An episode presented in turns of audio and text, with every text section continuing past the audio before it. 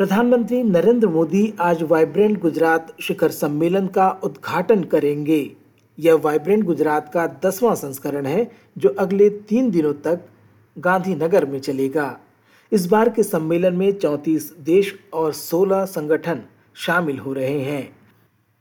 इसके पहले मंगलवार को संयुक्त अरब अमीरात के राष्ट्रपति जायद और प्रधानमंत्री नरेंद्र मोदी के बीच एक द्विपक्षीय बैठक हुई। दोनों नेताओं ने रिश्तों में और मजबूती लाने को लेकर अपनी प्रतिबद्धता जताई। बैठक के दौरान तीन समझौतों पर हस्ताक्षर भी हुए। ऊर्जा, स्वास्थ्य और फ़ूड पार्क विकास में निवेश को लेकर दोनों देशों के बीच सहमति बनी है। दोनों नेताओं ने मंगलवार को अहमदाबाद में एक भव्य रोड शो भी किया। प्रधानमंत्री मोदी की तारीफ़ करते हुए अतिथि राष्ट्रपति जायद कहते हैं This man is amazing. His energy, his vision is what drives us and inspires us. It was very inspiring. Uh, we discussed about uh, our investment in India, expanding it. Long history in India. We are more committed. We have been in India here over now close to 20 years. So our operation and knowledge of the market gives us the courage and the confidence and the policies uh, of Prime Minister Modi with the uh, logistics policies, the uh, special uh, software for all to talk the same language logistics is inspiring us and allowing us to be able to even do more in India. आगामी आम चुनावों को लेकर राजनीतिक दलों ने तैयारियाँ शुरू कर दी हैं भाजपा को सत्ता से हटाने के लिए बना विपक्षी गठबंधन इंडिया रणनीति बनाने में जुटा हुआ है। महाराष्ट्र में घटक दलों के बीच साझा उम्मीदवार को लेकर सहमति बन गई है। हालाँकि कौन दल कितनी सीटों पर लड़ेगा यह अभी तय नहीं हो पाया है। मंगलवार को हुई बैठक के बाद शिवसेना उद्धव गुट के नेता संजय राउत ने संवाददाताओं से कहा।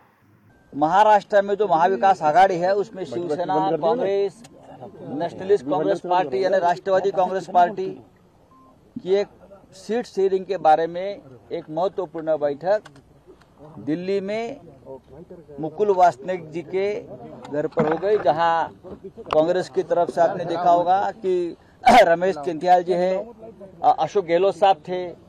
बहुत ही संक्षिप्त में इतना ही कहूँगा कि ये पूरे संघर्ष का जो दौर चल रहा है, उसमें हम सब एक साथ हैं। एक साथ रहेंगे, एक साथ चुनाव लड़ेंगे और महाराष्ट्र एक ऐसा राज्य बनेगा जहाँ ज़्यादा से ज़्यादा सीटें इंडिया गठबंधन के हम चुनकर लेके आएँगे। हमारे में कोई मतभेद नहीं है सीट शेयरिंग में। सभी सीट पर वन टू वन बात हो गई है और लगभग हमारी सबकी सहमति उस पर हो गई है। गठबंधन को मजबूती देने के लिए कांग्रेस नेता राहुल गांधी 14 जनवरी से भारत जोड़ो न्याय यात्रा निकाल रहे हैं इसकी शुरुआत मणिपुर से होनी है मणिपुर में भाजपा की सरकार है मणिपुर के मुख्यमंत्री एन बीरेन सिंह इस यात्रा को लेकर कहते हैं The prevailing law and order situation in the state is very, you know, critical. So, giving permission of Rahul Gandhi's uh, rally is under active consideration. We are taking report from various security agencies.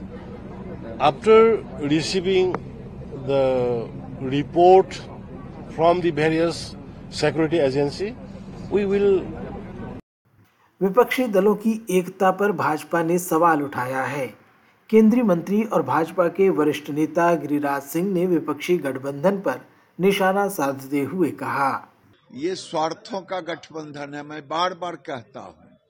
तो जब गठबंधन नीतियों के आधार पर नहीं हो तो कांग्रेस का खिलाफ कौन किया आज तक? और आज कौन कर रहा है इंडी गठबंधन में?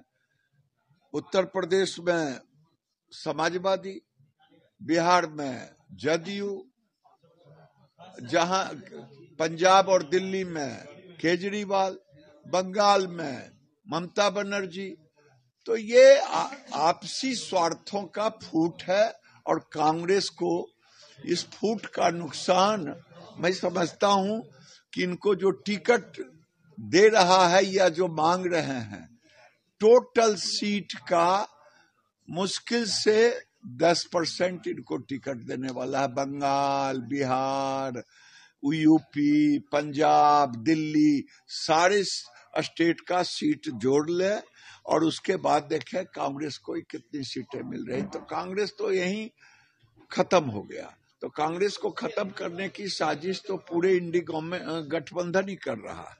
भारत और मालदीव के संबंध में इन दिनों तनाव है।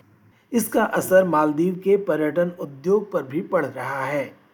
भारत के विरुद्ध मालदीव के नेताओं के बयानबाजी के बाद भारतीय सैलानियों की संख्या में गिरावट आई है। प्रधानमंत्री नरेंद्र मोदी के विरुद्ध मालदीवी नेताओं ने टिप्पणी की थी। जम्मू कश्मीर के पूर्व मुख्यमंत्री फारूक अब्दुल्ला भारत मालदीव संबंधों को लेकर कहते हैं।